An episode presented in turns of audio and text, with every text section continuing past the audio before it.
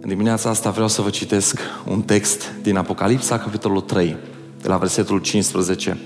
Știu faptele tale, știu că nu ești nici rece, nici în clocot.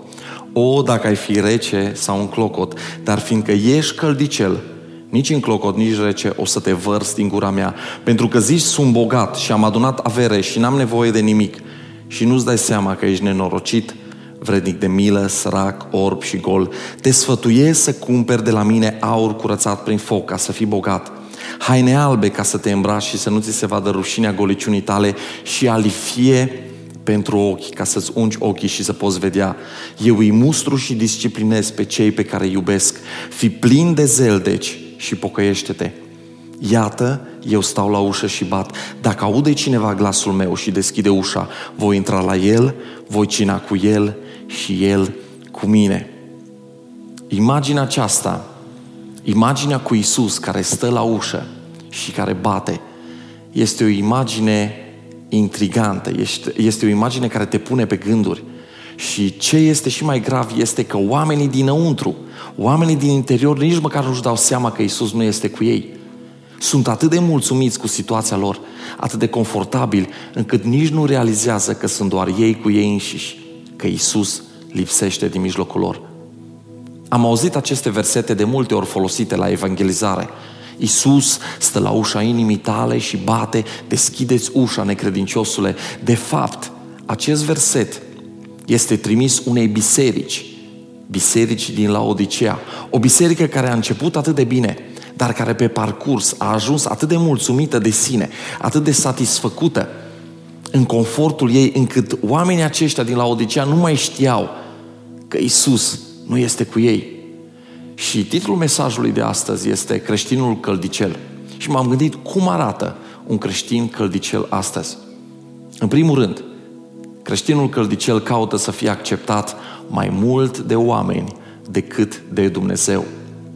Trăim în această generație unde toți căutăm acceptarea celorlalți. Vrem să fim plăcuți, vrem să fim admirați, vrem să fim bătuți pe umăr. De asta cultura selfie este atât de mare. Facem o poză cu telefonul, punem un filtru și imediat ne gândim câte like-uri o să obținem. Dacă postul tău de pe social media primește comenturi, suntem, ești încântat, te simți atât de bine. Dacă nu, ești supărat maxim, uneori caz chiar în depresie, m-am gândit, trăim în această generație și de multe ori renunțăm la principiile noastre morale doar ca să facem parte din gașcă, să, să fim acceptați, să fim și noi ca și ceilalți. Și viața ta poate e trasată de ceea ce cred ceilalți oameni și nu de ceea ce crede Dumnezeu. Te întreb, ești tu mai influențat de cultura din jurul tău decât de cuvântul lui Dumnezeu? Când iei decizii, gândul tău se îndreaptă la oare ce vor crede oamenii despre mine? Și nu la oare ce crede Dumnezeu despre asta. Am o vorbă care îmi place mult și spune așa, mai bine să fiu cunoscut de Dumnezeu decât de oameni. Mai bine să fiu acceptat de Dumnezeu decât de cei din jurul meu. Și Psalmul 27, versetul 10, spune așa, chiar dacă tatăl meu și mama mea m-ar abandona, Iahve, Domnul, mă primește. Îmi place versetul ăsta pentru că el vorbește despre faptul că tu ești acceptat de Dumnezeu, indiferent de ce fac ceilalți oameni cu privire la asta. Indiferent dacă cei mai apropiați oameni, mama ta și tatăl tău, sunt împotriva ta, Dumnezeu este de partea ta, El te primește, El te așteaptă cu brațele deschise. Vreau să spui această întrebare.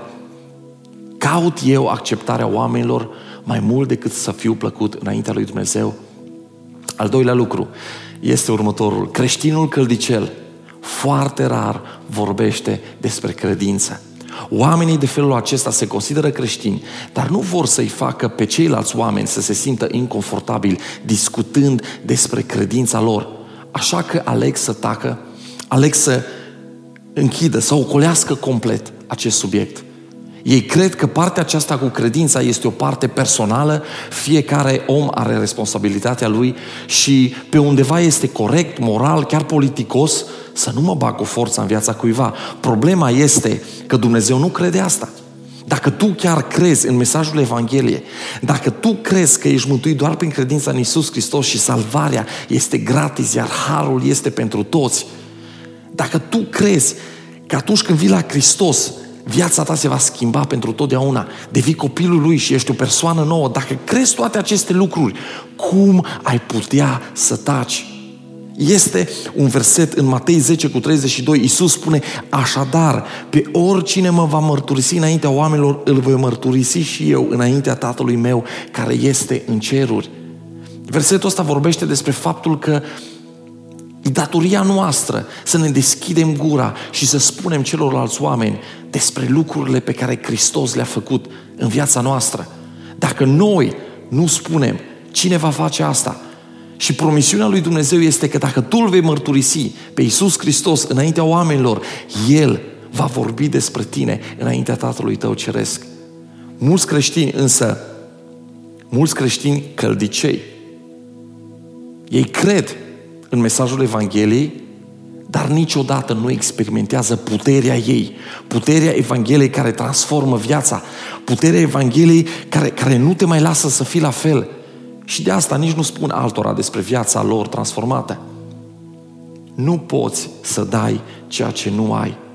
Așa că, în dimineața asta, te provoc să-ți faci o analiză atentă, să te uiți în inima ta și să vezi sunt eu un creștin căldicel? Trăiesc eu într-o zonă confortabilă? Îl am eu pe Iisus Hristos pentru că dacă l-am cu adevărat, atunci nu am cum să nu-l dau și celorlalți de lângă mine. Al treilea lucru este următorul. Creștinul căldicel încearcă să explice în mod logic păcatul.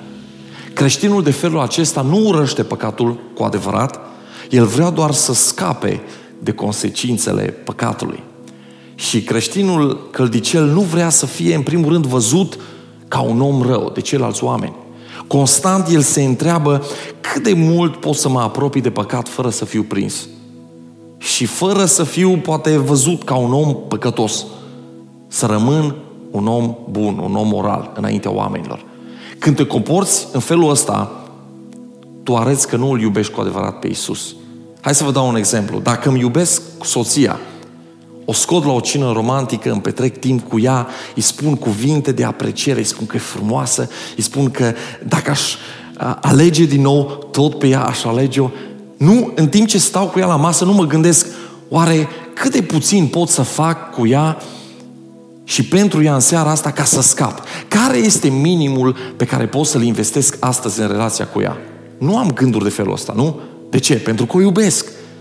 Nu mă gândesc care e cea mai ieftină cină unde pot să o scot? Sau care sunt cele mai ieftine flori care pot să le cumpăr? Nu mă gândesc cât de mult, care e maximul pe care aș putea să-l investesc să flirtez cu o altă persoană. Dacă sunt motivat de dragoste, atunci vreau să stau aproape de ea, vreau să-i fac pe plac. Când ești motivat de dragoste în relația ta cu Isus, nu te vei mai gândi cât de mult pot să păcătuiesc fără ca El să se supere pe mine. Nu mă voi mai gândi la aceste lucruri. Și este acest verset din 1 Ioan 3, versetul 4, Citesc până la versetul 6. Oricine păcătuiește încalcă legea și de fapt păcatul este nerespectarea legii. Știți că Fiul lui Dumnezeu a apărut în lumea noastră ca să ia păcatele oamenilor și în El nu există păcat. Oricine rămâne în El, în Isus, nu își mai trăiește viața în păcat. Acela în al cărui comportament păcatul este regulă de viață, nu l-a văzut și nici nu l-a cunoscut pe Hristos. Îmi place cum aici BVA-ul explică atât de clar că cel în viața căruia păcatul este regulă de viață, omul acesta nu l-a văzut și nu l-a cunoscut pe Hristos. Ca și creștin, te vei împiedica pe cale, vei cădea, vei mai păcătui, însă păcatul acela este o întâmplare, nu este o regulă de viață. Am mai dat exemplul ăsta cu, cu porcul și cu pisica. Dacă, dacă un porc uh, vede o groapă cu noroi, uh, uh, asta e natura lui, îi place, se tăvălește acolo, se joacă, uh, se murdărește tot și îi place, îi place acolo noroi. O pisică, dacă ajunge din întâmplare în noroi, cumva, imediat se șterge, imediat se curăță. De ce? Pentru că nu este natura ei. Exact la fel ar trebui să avem și noi atitudinea față de păcat. Francis Chan spunea, creștinii căldicei nu vor să fie salvați de păcatul lor. Vor să fie salvați doar de consecințele păcatului lor. Și m-am gândit, urăști tu cu adevărat păcatul? Sau îți este frică de gândul că poți să ajungi în iad? Al patrulea lucru cu privire la creștinul căldicel este că acesta se gândește mai mult la viața de pe pământ decât la veșnicie. Filipeni 1 cu 21 spune așa, și pentru mine a trăi este Hristos, iar a muri este un câștig. Pavel credea că viața are sens aici pe pământ doar atunci când o trăiești cu Hristos. Dar cerul, ascultă-mă, cerul este un upgrade față de viața de acum. Când ne uităm în jur, însă vedem de multe ori atitudinea, nu vreau să mor, vreau să trăiesc cât mai mult, vreau să trăiesc până la 105 ani dacă se poate, să port și pampers, nu contează, cât mai mult. Creștinii adevărați însă știu că viața adevărată începe după moarte. Ei nu sunt obsedați în a face totul acum. Creștinii adevărați știu că au o veșnicie în care vor vedea totul, în care vor cunoaște totul. Te întreb, te preocupă pe tine lucrurile de astăzi, de pe pământ, mai mult decât lucrurile de dincolo din veșnicii? Te gândești tu mai mult la casa ta, la familia ta, la mașina ta, la jobul tău, la banii tăi, la situația ta, la prestigiul tău, mai mult decât la ceea ce urmează? Pentru că dacă am fi concentrați, dacă am fi atenți la veșnicie, dacă ne-am gândit la lucrurile care urmează să vină, atunci am fi preocupați să spunem și altora despre Isus Hristos, ca și ei să fie cu noi acolo sus în veșnicii. Ultimul lucru este următorul. Creștinul căldicel vorbește cu Dumnezeu doar când are nevoie de ceva. Vedem lucrul ăsta mereu. Când treci prin probleme, imediat alegi spre Dumnezeu. Nu contează că n-ai crezut în El până atunci. Dacă rămâi fără loc de muncă, dacă cineva este grav bolnav, dacă ai probleme în familie, alegi la biserică, faci ce trebuie să faci pentru că ai nevoie de o intervenție supranaturală în viața ta. Și ascultă-mă, e ok să strigi spre Dumnezeu în momentele de criză din viața ta. Dumnezeu te primește. Însă, vreau să te întrebi, mă folosesc eu de El doar ca El să-mi pună viața din nou pe picioare sau am înțeles cu adevărat că El, Dumnezeu, este cu adevărat tot ce am eu nevoie? Pentru că dacă înțeleg asta, atunci voi apela la El în fiecare zi, voi petrece timp împreună cu El, îmi voi face, voi face o prioritate din asta în viața mea. Nu vom mai da la o parte, nu va mai fi uh, timpul meu personal cu Dumnezeu acolo, undeva la și altele. Creștinul căldicel vorbește cu Dumnezeu doar atunci când are probleme mari sau când are nevoie de ceva de la El. În rest, Dumnezeu poate să stea undeva acolo pe raft, îl punem într-o cutie, îl sigilăm și mai apelăm la El atunci când avem nevoie. Despre acești creștini căldicei, Iisus spune că îi va vărsa din gura Lui. Și m-am gândit, imaginea asta, să verși, să vomiți, este o acțiune involuntară. Nimeni nu alege să verse, nu spune în mintea lui, wow, lucrul ăsta e dezgustător, cred că o să vomit. M-am întrebat de ce Iisus reacționează așa, într-un mod atât de drastic, față de creștinii căldicei. De ce nu spune, sunt mânios pe astfel de creștini? Sau să spună, sunt dezamăgit pe astfel de oameni. Iisus însă reacționează așa pentru că un creștin căldicel, de fapt, nu recunoaște Harul lui Dumnezeu. Creștinul de felul acesta se comportă cu harul ca și cu un lucru ieftin, cu un lucru de apucat, cum spune Biblia. Când înțelegi cu adevărat harul, ai doar două alegeri. Sau te arunci la pământ și te închini, sau îți bați joc. Nu poți să rămâi indiferent sau plictisit de Isus. Și oamenii care au căzut la picioarele lui Isus, acolo în timpul în care El umbla pe pământ, l-au lăudat pe El, s-au închinat înaintea Lui, i-au spălat picioarele. Ceilalți însă l-au urât au strigat împotriva lui, l-au crucificat.